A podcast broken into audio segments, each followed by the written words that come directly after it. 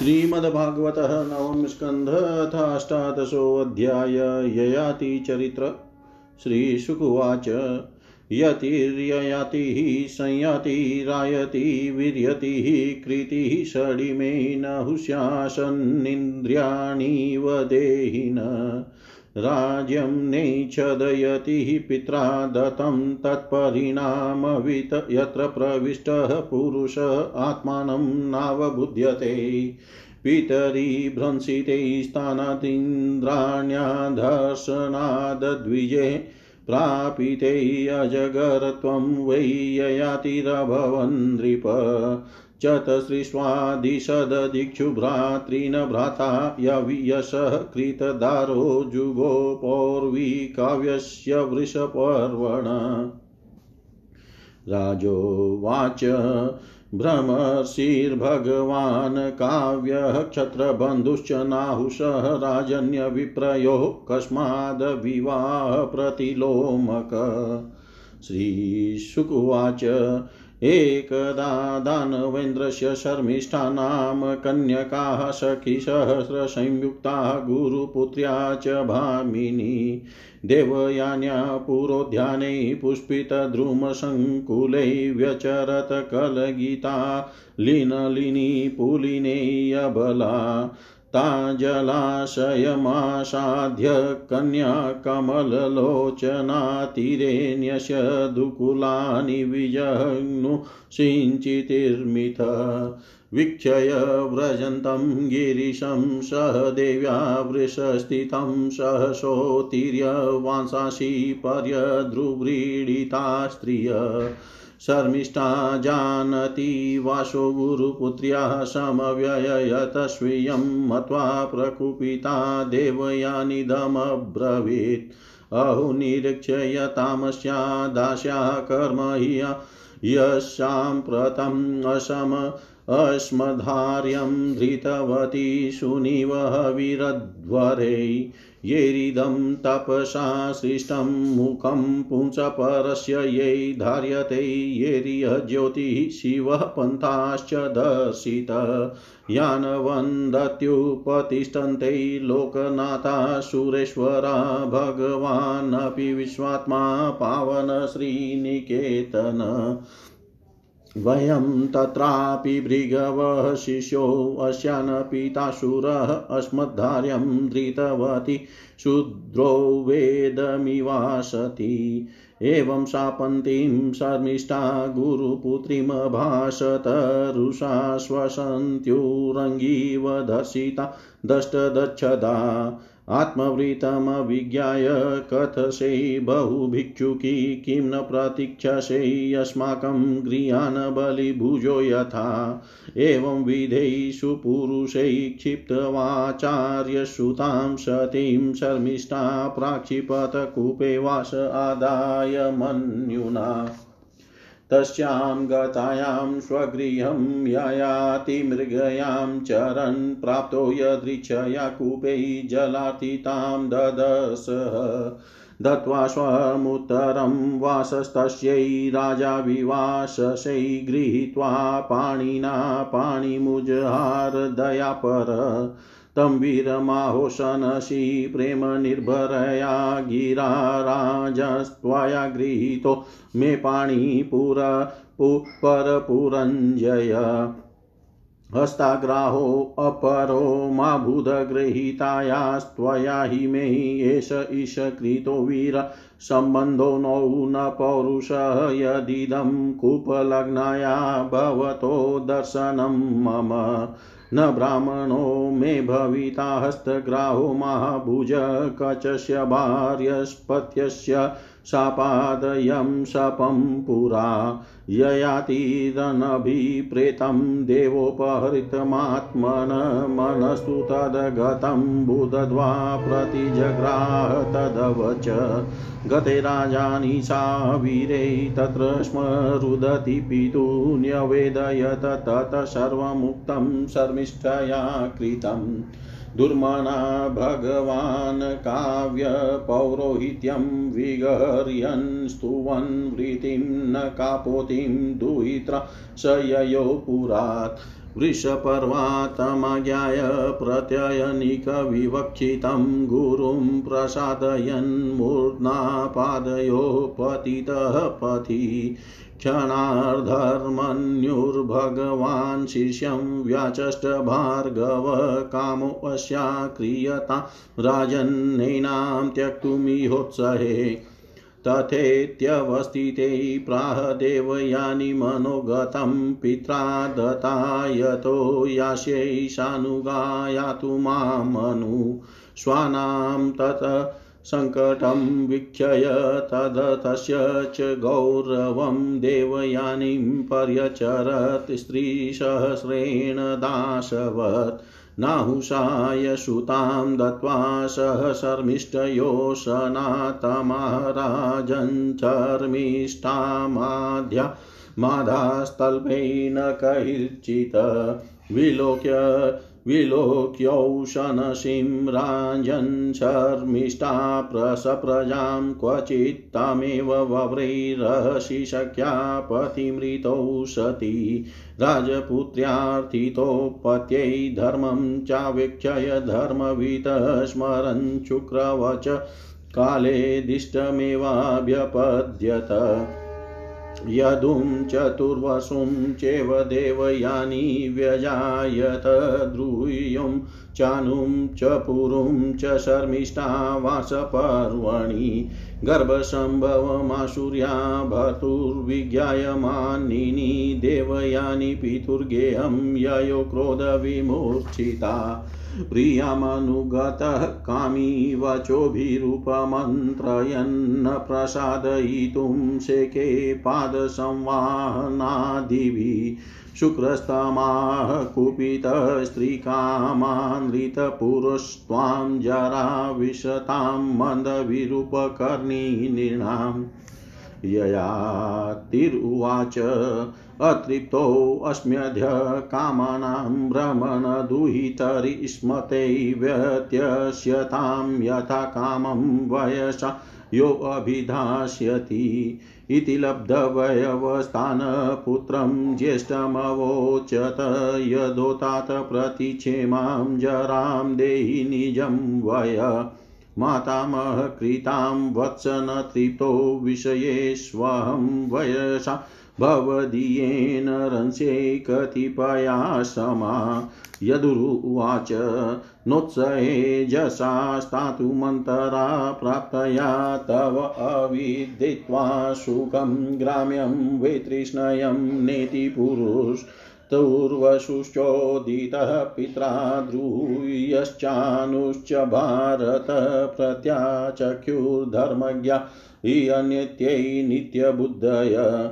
अपृच्छत तनयं पुरुं वयसोनं गुणाधिकं न त्वमग्रज वदवत्स माँ प्रत्याख्यातुमहर्षि पुरुरुवाच। को नु लोके मनुष्येन्द्र पुमान् प्रतिकर्तुं क्षमो यस्य प्रसादाद् विन्दते परम्।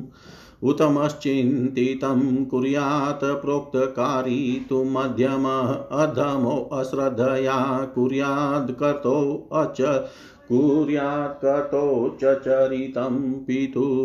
इति प्रमुदितपुरुः प्रत्यगृहञ्जरापितु सोऽपि तद्वयसा कामान् यथा वजुजुषे नृप। सप्तद्वीपपतिः सम्यक् पितृवत् पालयन् प्रजाः यथोपजोषं विषयाञ्जुजुषे अव्याहतेन्द्रिय। देवयान्यप्यनुदिनं मनोवाग्देहवस्तुभिः प्रेयस परमां प्रीतिमुवाह प्रेयसीरः। अयजद यज्ञपुरुषं क्रतुभिभूरि दक्षिणे सर्वदेवमयं देवं सर्ववेदमयं हरिम् यस्मिन्निदं विरचितं व्योमनिव जलदावली नानेव भाति न भाति स्वप्नमाया मनोरथ तमेव हृदि विन्यस्य वासुदेवं, गुहाशयं नारायणमणियांसं निराशिरयजत प्रभुं एवं वशसहस्राणि मनः षष्ठेर्मनसुखं विदधानोऽपि नातृप्यत सार्वभौमकदिन्द्रियै। विदधानोऽपि नातृप्यत सार्वभौमकदिन्द्रियै। श्री सुखदेव जी कहते हैं, परीक्षित, जैसे शरीरधारियों के छह इंद्रियाँ होते हैं, होती है वैसे ही नहुष के छह पुत्र थे, उनके नाम थे। यति ययाति संयाति आयति व्यति और कृति। नहुष अपने बड़े पुत्र यति को राज्य देना चाहते थे, परंतु उसने स्वीकार नहीं किया, क्योंकि वह राज्य पाने का परिणाम जानता था। राज्य एक ऐसी वस्तु है कि जो उसके दाव, पेच और प्रबंध आदि में भीतर प्रवेश कर जाता है, वह अपने आत्मस्वरूप को नहीं समझ सकता। जब इंद्रपत्नी सची से सहवास करने की चेष्टा के कारण नहुष को ब्राह्मणों ने इंद्र पद से गिरा दिया और अजगर बना दिया, तब राजा के पद पर ययाति बैठे। ये आती ने अपने चार छोटे भाइयों को चार दिशाओं में नियुक्त कर दिया और स्वयं शुक्राचार्य की पुत्री, देवयानी और दैत्य राज वृषपर्वा की पुत्री शर्मिष्ठा को पत्नी के रूप में स्वीकार करके पृथ्वी की रक्षा करने लगा। राजा परीक्षित ने पूछा, भगवान भगवान शुक्राचार्य जी तो ब्राह्मण थे और ययाति क्षत्रिय, फिर ब्राह्मण कन्या और क्षत्रिय वर का प्रतिलोम उल्टा विवाह कैसे हुआ? श्री सुखदेव जी ने कहा, राजन, दानव राज वृषपरवा की एक बड़ी मानिनी कन्या थी। उसका नाम था शर्मिष्ठा। वह एक दिन अपनी गुरु पत्नी देवयानी और हज़ारों सखियों के साथ अपनी राजधानी के श्रेष्ठ उद्यान में ठहर रही थी। उस उद्यान में सुंदर सुंदर पुष्पों से लदे हुए अनेकों वृक्ष थे। उसमें एक बड़ा ही सुंदर सरोवर था। सरोवर में कमल खिले हुए थे और उन पर बड़े ही मधुर स्वर से भौरे गुंजार कर रहे थे। उसकी ध्वनि से सरोवर का तट गुंज रहा था। जलाशय के पास पहुँचने पर उन सुंदरी कन्याओं ने अपने अपने वस्त्र तो घाट पर रख दिए और उस तालाब में प्रवेश करके वे एक दूसरे पर जल उलिच उलिच कर क्रीड़ा करने लगी। उसी समय उधर से पार्वती जी के साथ बैल पर चढ़े हुए भगवान शंकर आ निकले। उनको देख कर सबकी सब कन्याएँ सकुचा गई और उन्होंने झटपट सरोवर से निकलकर अपने अपने वस्त्र पहन लिए। शीघ्रता के कारण शर्मिष्ठा ने अनजान में देवयानी के वस्त्र को अपना समझकर पहन लिया। इस पर देवयानी क्रोध के मारे आग बबूला हो गई। उसने कहा, अरे, देखो तो सही, इस दासी ने कितना अनुचित काम कर डाला। राम राम, जैसे कुतिया यज्ञ का विषय उठा ले जाए, वैसे ही इसने मेरे वस्त्र पहन लिए हैं। जिन ब्राह्मणों ने अपने तपोबल से इस संसार की सृष्टि की है, जो परम पुरुष परमात्मा के मुख रूप है, जो अपने हृदय में निरंतर ज्योतिर्मय परमात्मा को धारण किए रहते हैं, और जिन्होंने संपूर्ण प्राणियों के कल्याण के लिए वैदिक मार्ग का निर्देश किया है बड़े बड़े लोकपाल तथा देवराज इंद्र ब्रह्मा आदि भी जिनके चरणों की वंदना और सेवा करते हैं और तो क्या लक्ष्मी जी के एकमात्र आश्रय परम पावन विश्वात्मा भगवान भी जिनकी वंदना और स्तुति करते हैं, उन्हीं ब्राह्मणों में हम सबसे श्रेष्ठ भृगुवंशी हैं। और इसका पिता प्रथम तो असुर है, फिर हमारा शिष्य है। इस पर भी इस दुष्टा ने जैसे शुद्र वेद पढ़ ले उसी तरह हमारे कपड़ों को पहन लिया है। जब देवयानी इस प्रकार गाली देने लगी, तब शर्मिष्ठा क्रोध से तिल मिला उठी। वह चोट खाई हुई नागिन के समान लंबी सांस लेने लगी। उसने अपने दांतों से होठ दबा कर कहा, भिकारिन, तू इतना भयक रही है, तुझे कुछ अपनी बात का भी पता है। जैसे कौवे और कुत्ते हमारे दरवाजे पर रोटी के टुकड़ों के लिए प्रतीक्षा करते हैं, वैसे ही क्या तुम भी हमारे घरों की ओर नहीं ताकती रहती? शर्मिष्ठा ने इस प्रकार बड़ी कड़ी कड़ी बात कहकर गुरुपुत्री देवयानी का तिरस्कार किया और क्रोधवश उसके वस्त्र छीन कर उसे कुएँ में ढकेल दिया। शर्मिष्ठा के चले जाने के बाद संयोगवश शिकार खेलते हुए राजा ययाति उधर आ निकले। उन्हें जल की आवश्यकता थी, इसलिए कुएँ में पड़ी हुई देवयानी को उन्होंने देख लिया। उस समय वह वस्त्रहीन थी, इसलिए उन्होंने अपना दुपट्टा उसे दे दिया और दया करके अपने हाथ से उसका हाथ पकड़कर उसे बाहर निकाल लिया। देवयानी ने प्रेम भरी वाणी से वीर ययाति से कहा, वीर शिरोमणि राजन, आज आपने मेरा हाथ पकड़ा है। अब जब आपने मेरा हाथ पकड़ लिया, तब कोई दूसरा इसे न पकड़े। वीर श्रेष्ठ कुएँ में गिर जाने पर मुझे जो आपका अचानक दर्शन हुआ है, यह भगवान का ही किया हुआ संबंध समझना चाहिए। इसमें हम लोगों की या और किसी मनुष्य की कोई चेष्टा नहीं है। वीर श्रेष्ठ पहले मैंने बृहस्पति के पुत्र कच्छ को साप दे दिया था, इस पर उसने भी मुझे साप दे दिया। इसी कारण ब्राह्मण मेरा पानी ग्रहण नहीं कर सकता। ये आति को शास्त्र प्रतिकूल होने के कारण यह संबंध अभिष्ट तो न था, परंतु उन्होंने देखा कि प्रारब्ध ने स्वयं ही मुझे यह उपहार दिया है और मेरा मन भी इसकी ओर खींच रहा है, इसलिए यह आति ने उसकी बात मान ली। वीर राजा ययाति जब चले गए तब देवयानी रोती पीटती अपनी पी, अपने पिता शुक्राचार्य के पास पहुँची और शर्मिष्ठा ने जो कुछ किया था वह सब उन्हें कह सुनाया। शर्मिष्ठा के व्यवहार से भगवान शुक्राचार्य जी का भी मन उचट गया। वे पुरोहिताई की निंदा करने लगे। उन्होंने सोचा कि इसकी अपेक्षा तो खेत या बाज़ार में से कबूतर की तरह कुछ बिन कर खा लेना अच्छा है। अतः अपनी कन्या देवयानी को साथ लेकर वे नगर से निकल पड़े। जब वृषपर्वा को यह मालूम हुआ तो उनके मन में यह शंका हुई कि गुरु जी कहीं शत्रुओं को की जीत न करा दे अथवा मुझे साप न दे दे। अतएव वे उनको प्रसन्न करने के लिए पीछे पीछे गए और रास्ते में उनके चरणों पर सिर के बल गिर गए। भगवान शुक्राचार्य जी का क्रोध तो आधे ही क्षण का था। उन्होंने वृषप्रवा से कहा, राजन, मैं अपनी पुत्री देवयानी को नहीं छोड़ सकता। इसलिए इसकी जो इच्छा हो तुम पूरी कर दो, फिर मुझे लौट चलने में कोई आपत्ति न होगी। जब वृषपर्वा ने ठीक है कहकर उनकी आज्ञा स्वीकार कर ली, तब देवयानी ने अपने मन की बात कही।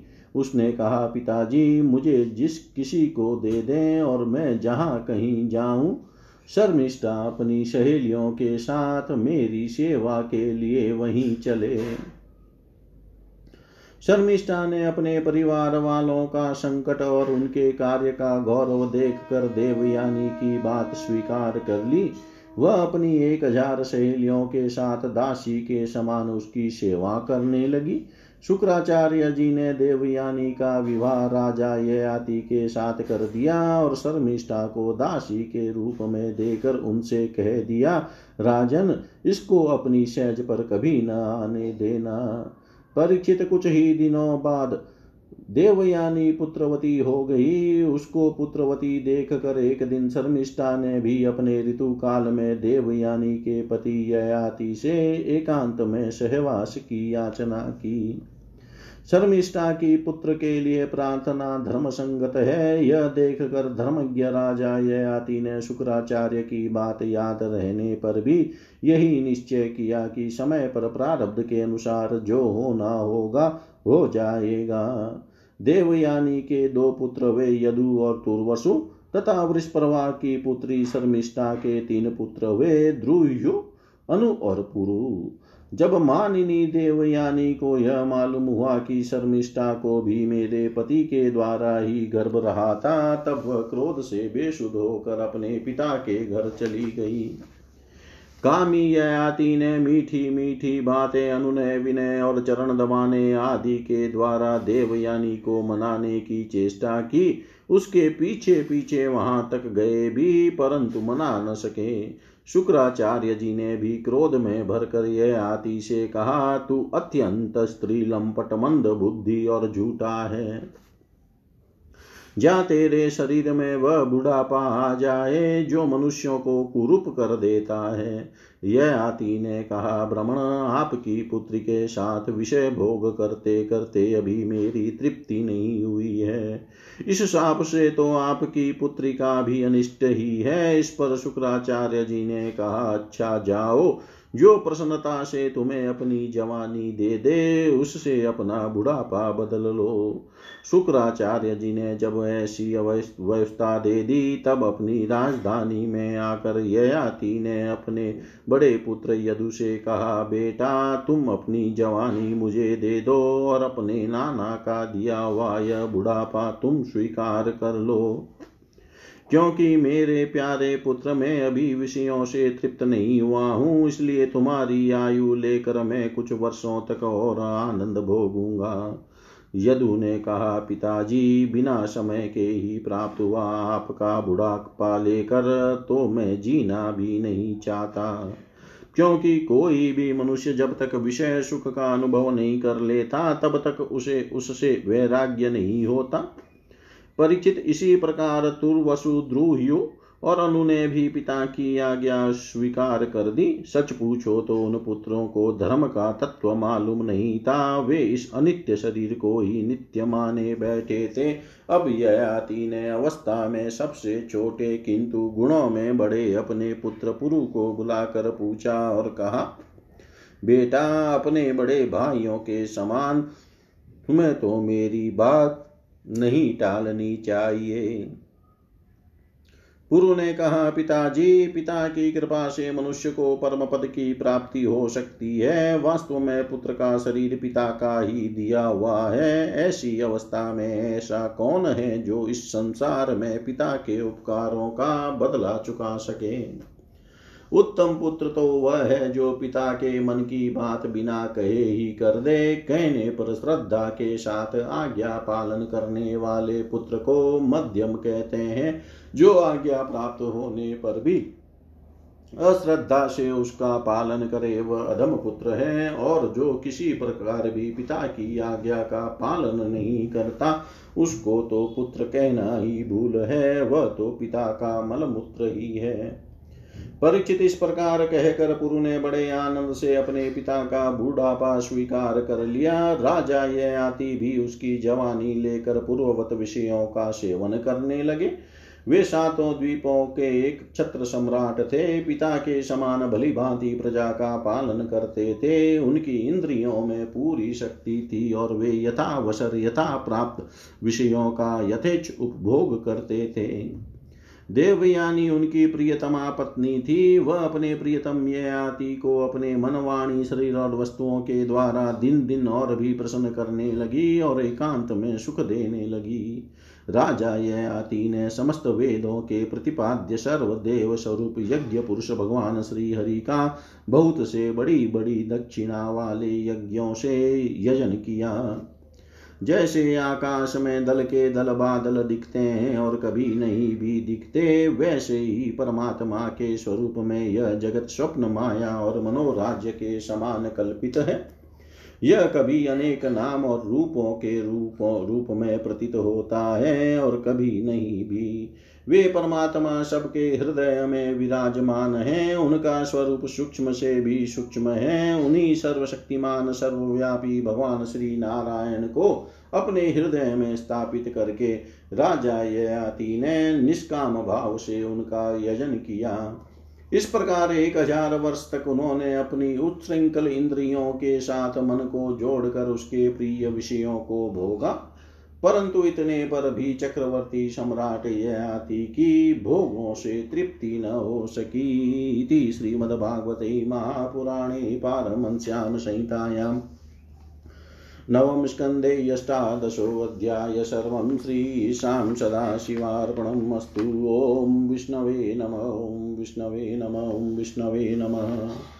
श्रीमद्भागवत नवम स्कंद अध्याय ययातिका गृहत्याग श्रीशुकुवाच। स इत्थमाचरन् कामान् स्त्रेणोऽपग्नवमात्मन बुदध्वा प्रियाये निर्वीणो गाथामेतां गायत शृणु भार्गव व्यमुं गाथां मद्विधाचरितां भुवि धीरायस्यानुशोचन्ति वने ग्रामनिवासिन। वस्त एको वने कश्चिदविचिन्वनप्रियमात्मन ददश कूपे पतिता स्वकर्मवशगां जाम्। तस्या उद्धरणोपायं वस्तकामी विचिन्तयन् व्यदततितमुदधृत्य विषाणाग्रेण रोदसी सोत्तीर्य कूपात् शुश्रोणितमेव चकमे किल तयावृतं समुद्वीक्षय भव्यो अजाकान्तकामिनी पीवानं श्मश्रूलं प्रेष्ठं मीळवान् संयाभकोविदं स एको जवृषस्तासां वविनामरतिवर्धन रेमिकां ग्रहग्रस्त आत्मानं नावबुध्यत। तमेव प्रेष्ठत् रममाणमजान्यया विलोक्य कूपसंविघ्ना नामृष्यदभस्तकर्म तत्। तं दुहृदं सुहृद्रूपं कामिनं क्षणसौहृदम् इन्द्रिया राममुत्सृजय स्वामिनं दुःखिताययो। सोऽपि चानुगतस्त्रेण कृपणस्तां प्रसादितुं कुर्वन्निडवीडाकारं न शक्नोत्पतिसन्धितुम् तस्यास्तत्र द्विजः कश्चिदजास्वाम्याचिनदरुजालम्बन्तं वृषणं भूयः सन्दधेऽर्थाय योगवित् सम्बधवृषणः सोऽपि यजया कूपलब्धया कालं बहुतीतं भद्रे कामेनाद्यापि तुष्यति ततां कृपणशुभ्र शुभ्रुभवत्या प्रेमयन्त्रित। आत्मानं नाभिजानामि मोहितस्तव मायया। यत पृथिव्यां वीर्य इयं हिरण्यं पशव स्त्रिय न दूयन्ति मनप्रीतिं पुंसकामहर्तस्य ते।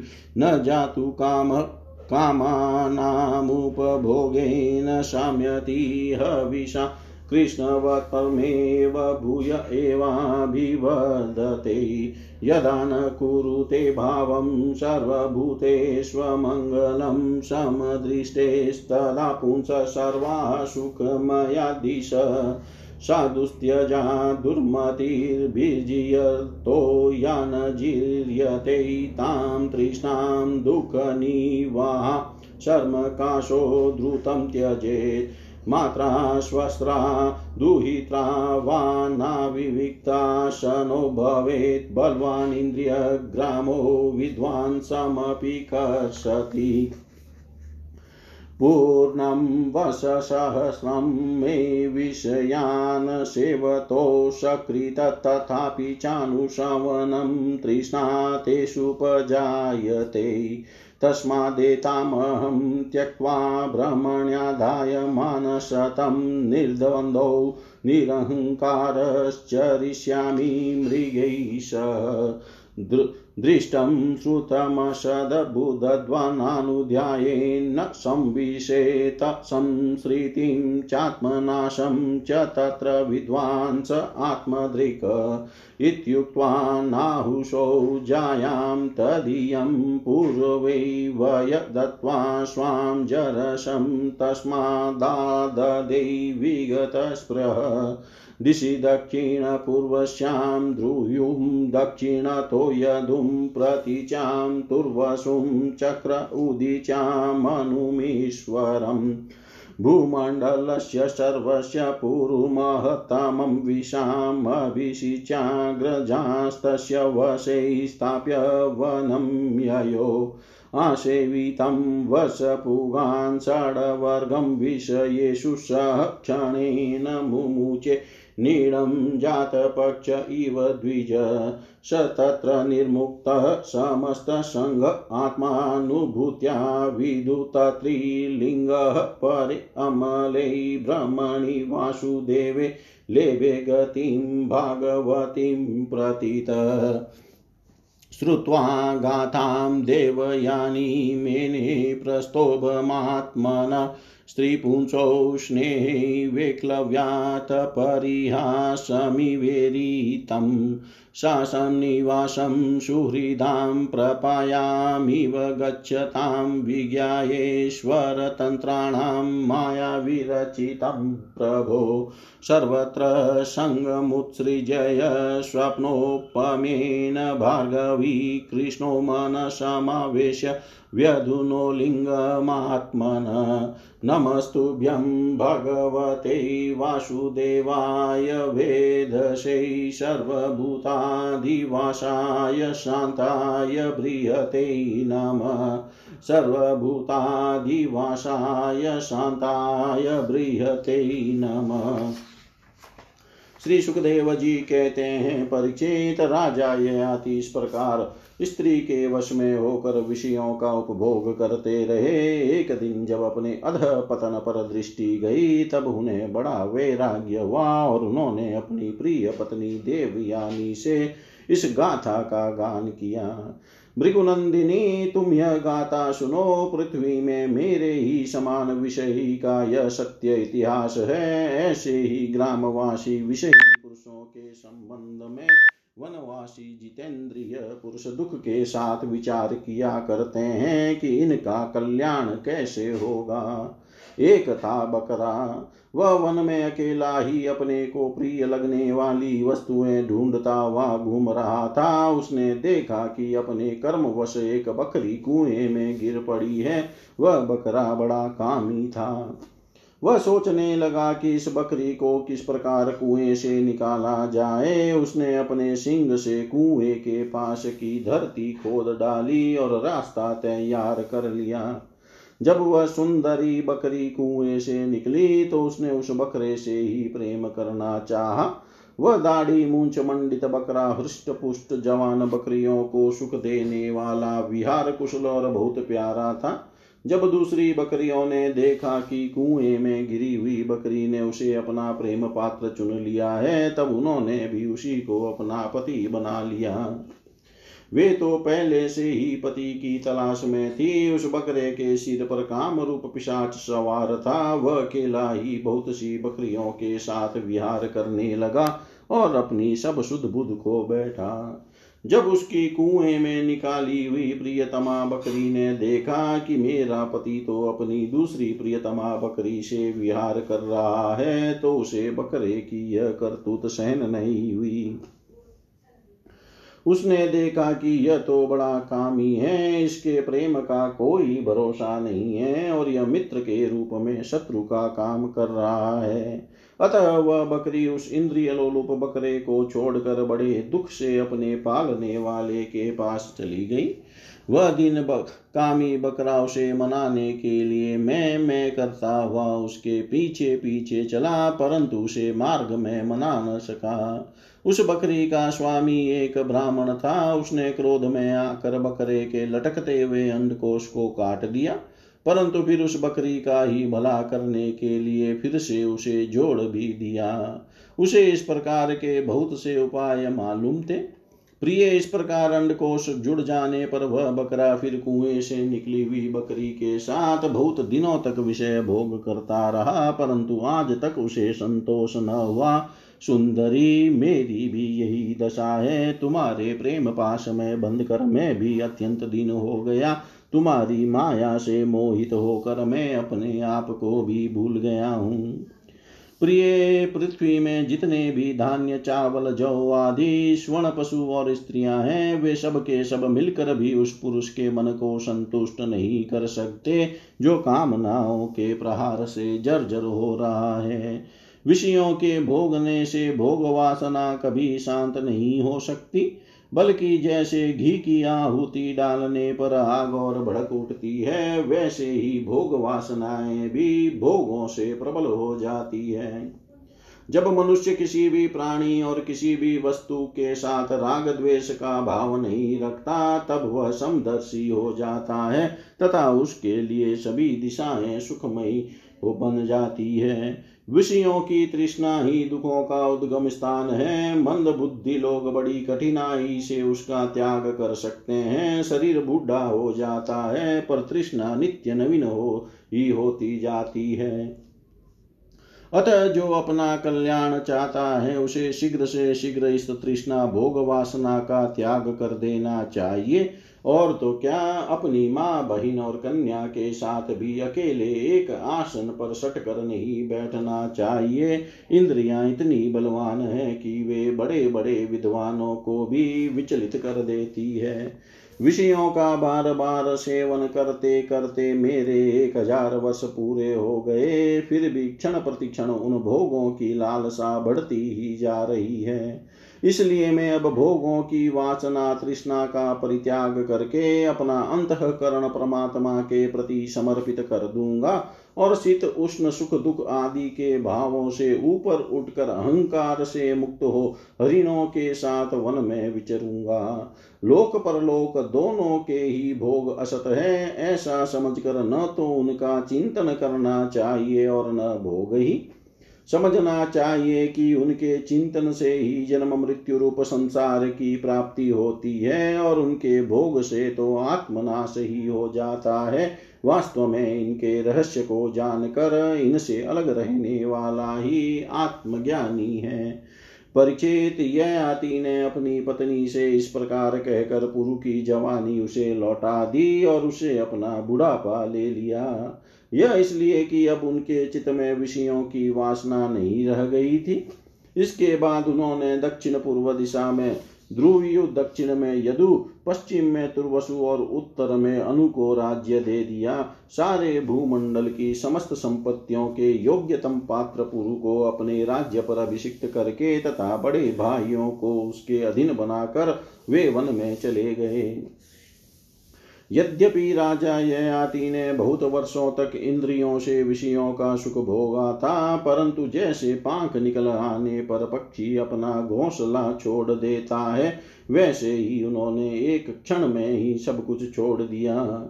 वन में जाकर राजा ययाति ने समस्त आसक्तियों से छुट्टी पाली आत्म साक्षात्कार के द्वारा उनका त्रिगुणमय लिंग शरीर नष्ट हो गया। उन्होंने माया मल से रहित पर ब्रह्म परमात्मा वासुदेव में मिलकर वह भागवती गति प्राप्त की, जो बड़े बड़े भगवान के प्रेमी संतों को प्राप्त होती है।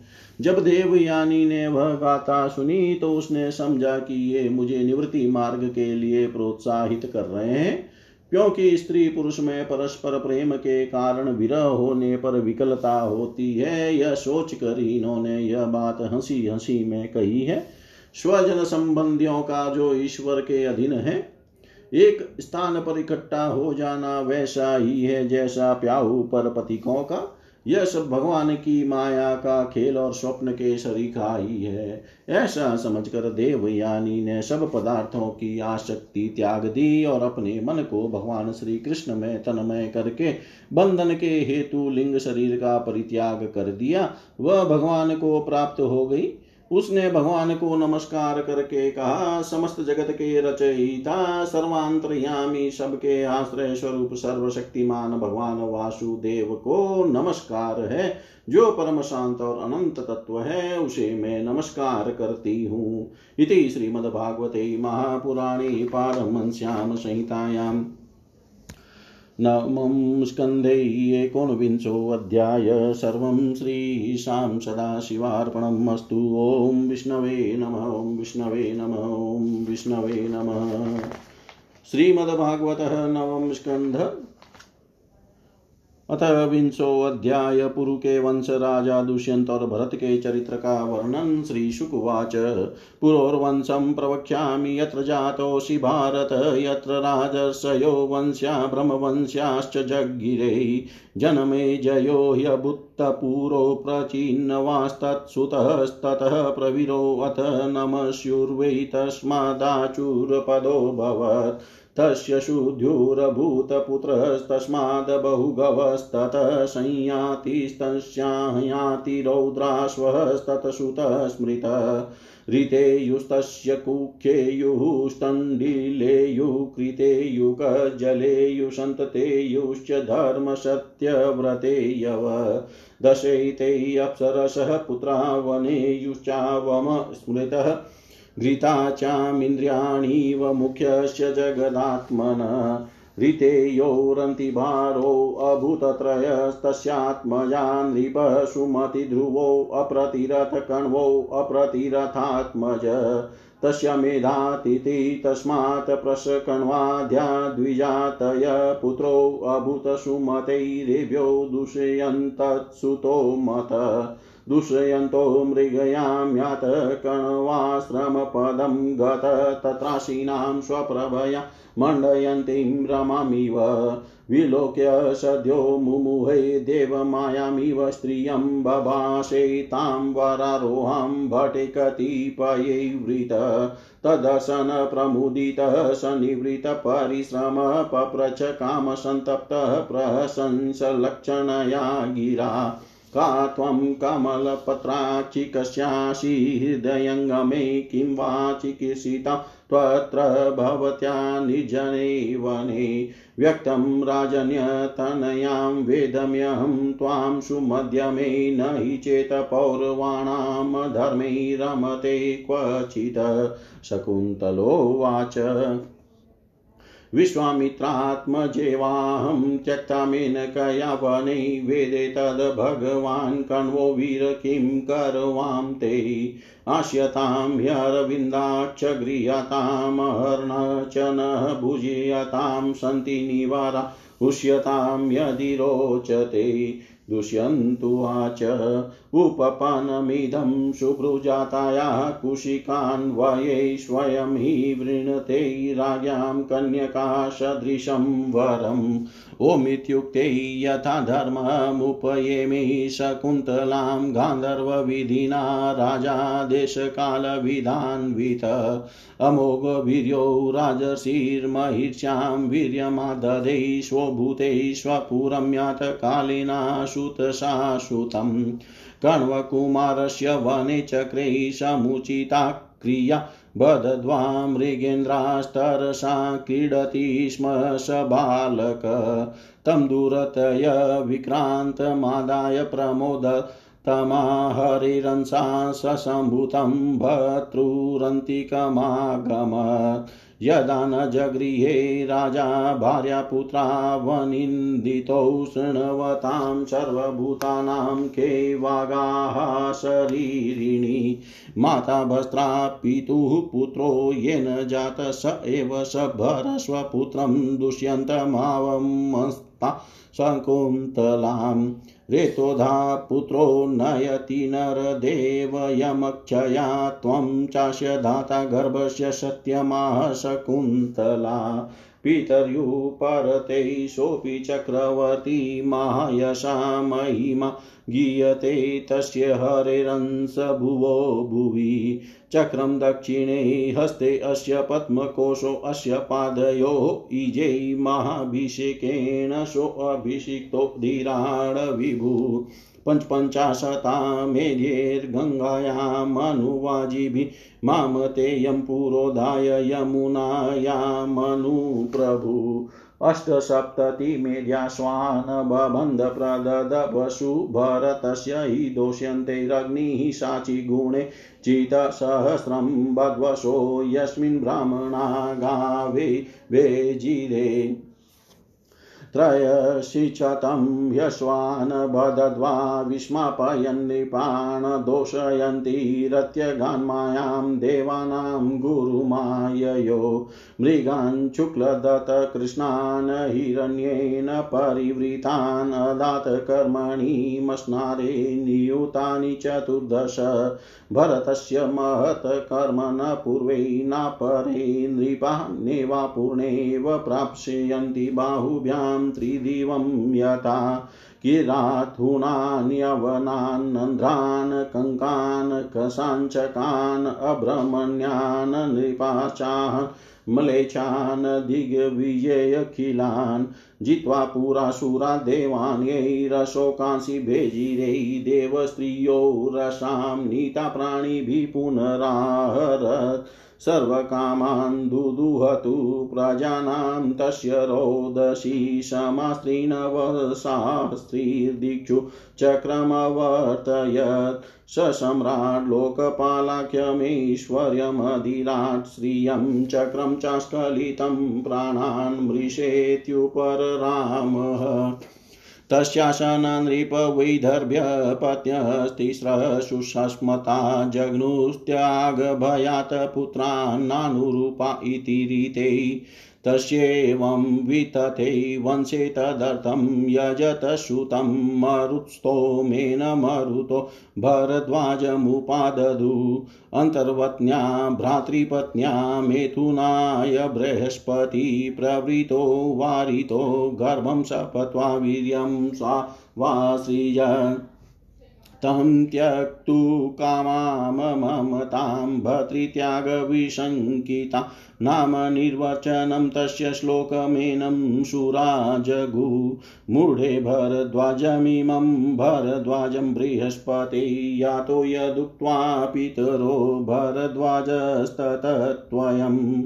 चोद्यमानशूरैरेवं मत्वा वितथमात्मजं सृजनमरुतोऽभिभ्रन्दतोऽयं विततेऽन्वयैव सृजन्मरुतो बिभ्रनदतोऽयं विततेऽन्वये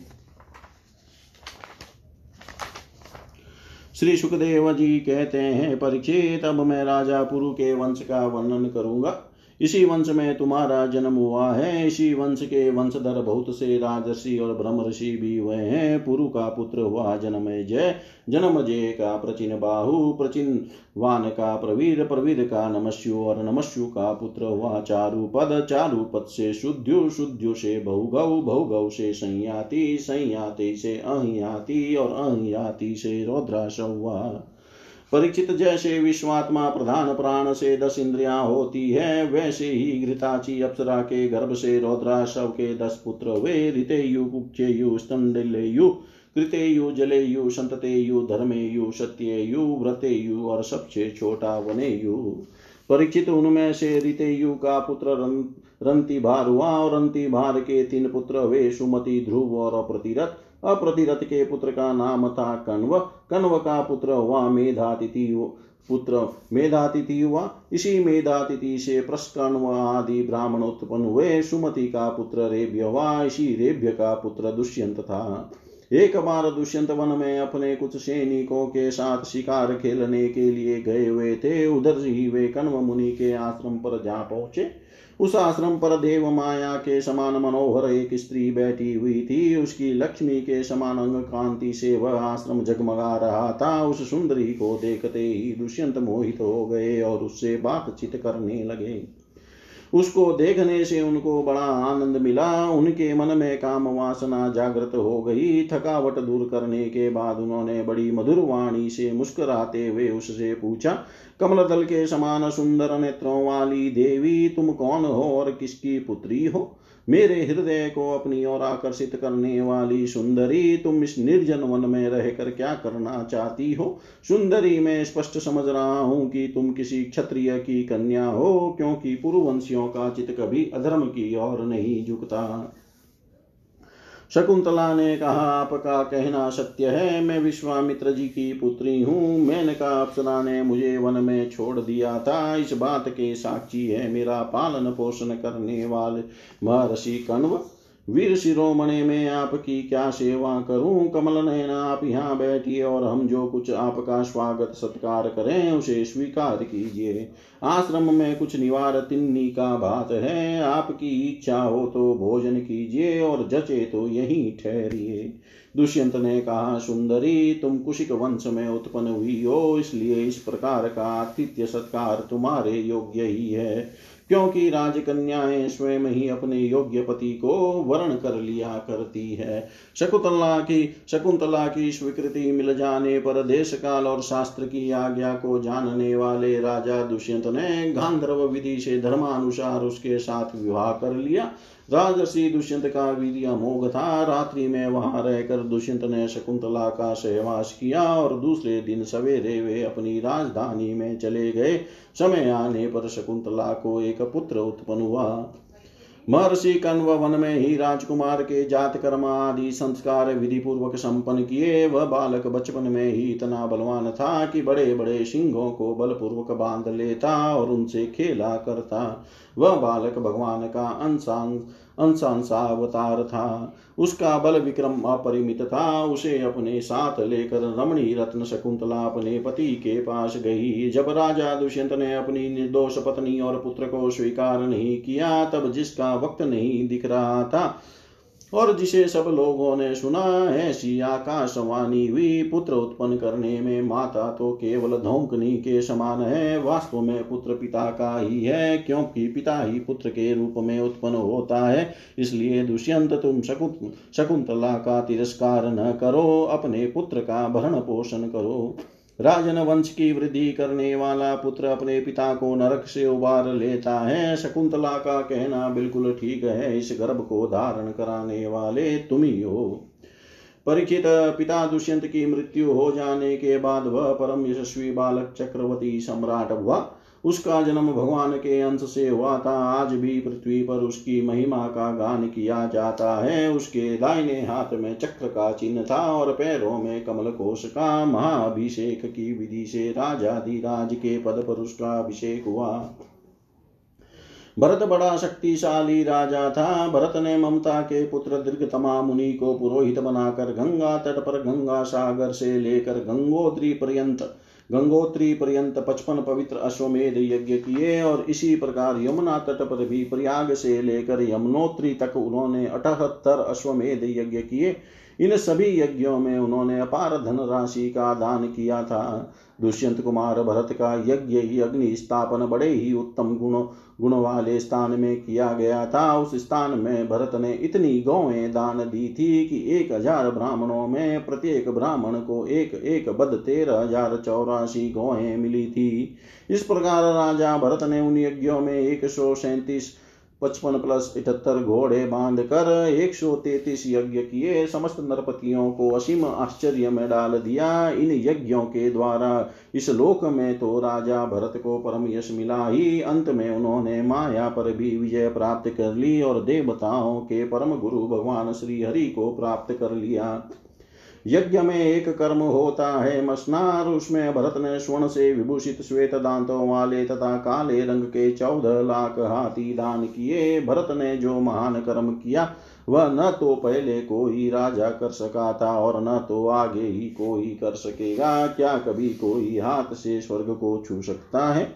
भरत ने दिग्विजय के समय किरात हुण यमन, अंध्र कंक खक खस शक और मलेच आदि समस्त ब्राह्मण द्रोही राजाओं को मार डाला। पहले युग में बलवान असुरों ने देवताओं पर विजय प्राप्त कर ली थी और वे रसातल में रहने लगे थे।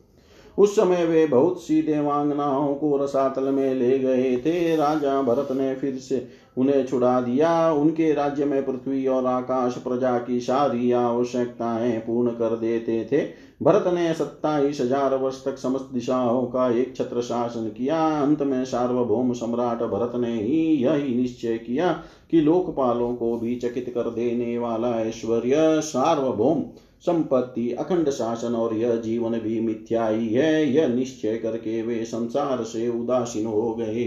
परिचित विदर्भ राज की तीन कन्याएँ, सम्राट भरत की पत्नियाँ थी। वे उनका बड़ा आदर भी करते थे, परंतु जब भरत ने उनसे कह दिया कि तुम्हारे पुत्र मेरे अनुरूप नहीं है, तब वे डर गई कि कहीं सम्राट हमें त्याग न दे, इसलिए उन्होंने अपने बच्चों को मार डाला। इस प्रकार सम्राट भरत का वंश वितत अर्थात विचिन्न होने लगा। तब उन्होंने संतान के लिए मरुत स्तोम नामक यज्ञ किया। इससे मरुद गणों ने प्रसन्न होकर भरत को भरद्वाज नाम का पुत्र दिया। भरद्वाज की उत्पत्ति का प्रसंग यह है कि एक बार बृहस्पति जी ने अपने भाई उतथ्य की गर्भ पत्नी से, गर्भवती पत्नी से मैथुन करना चाहा। उस समय गर्भ में जो बालक दीर्घतमा था, उसने मना किया, किंतु बृहस्पति जी ने उसकी बात पर ध्यान न दिया और उसे तू अंधा हो जा, यह शाप देकर बलपूर्वक गर्भाधान कर दिया। उतथ्य की पत्नी ममता इस बात से डर गई कि कहीं मेरे पति मेरा त्याग न कर दे, इसलिए उसने बृहस्पति जी के द्वारा होने वाले लड़के को त्याग देना चाहा। उस समय देवताओं ने गर्भस्थ शिशु के नाम का निर्वचन करते हुए यह कहा, बृहस्पति जी कहते हैं कि अरे अरे मूड यह मेरा और और मेरे भाई का क्षेत्र इस प्रकार दोनों का पुत्र द्वाज है, इसलिए तू डर मत, इसका भरण पोषण कर, भर। इस पर ममता ने कहा, बृहस्पति, यह मेरे पति का नहीं, हम दोनों का ही पुत्र है, इसलिए तुम इसका भरण पोषण करो। इस प्रकार आपस में विवाद करते हुए माता पिता दोनों ही इसको छोड़कर चले गए, इसलिए इस लड़के का नाम भरद्वाज हुआ। देवताओं के द्वारा नाम का ऐसा निर्वचन होने पर भी ममता ने यही समझा कि मेरा यह पुत्र वितत अर्थात अन्याय से पैदा हुआ है, अतः उसने उस बच्चे को छोड़ दिया। अब मरुदगणों ने उसका पालन किया और जब राजा भरत का वंश नष्ट होने लगा, तब उसे लाकर उनको दे दिया। यही वितत भरद्वाज भरत का दत्तक पुत्र हुआ। इति श्रीमद्भागवते महापुराणे पारमहंस्यां संहितायां नवम स्कन्धे विंशोऽध्याय। सर्वं श्रीशां सदाशिवार्पणम् ॐ विष्णवे नम विष्णवे नम ॐ विष्णवे नमः।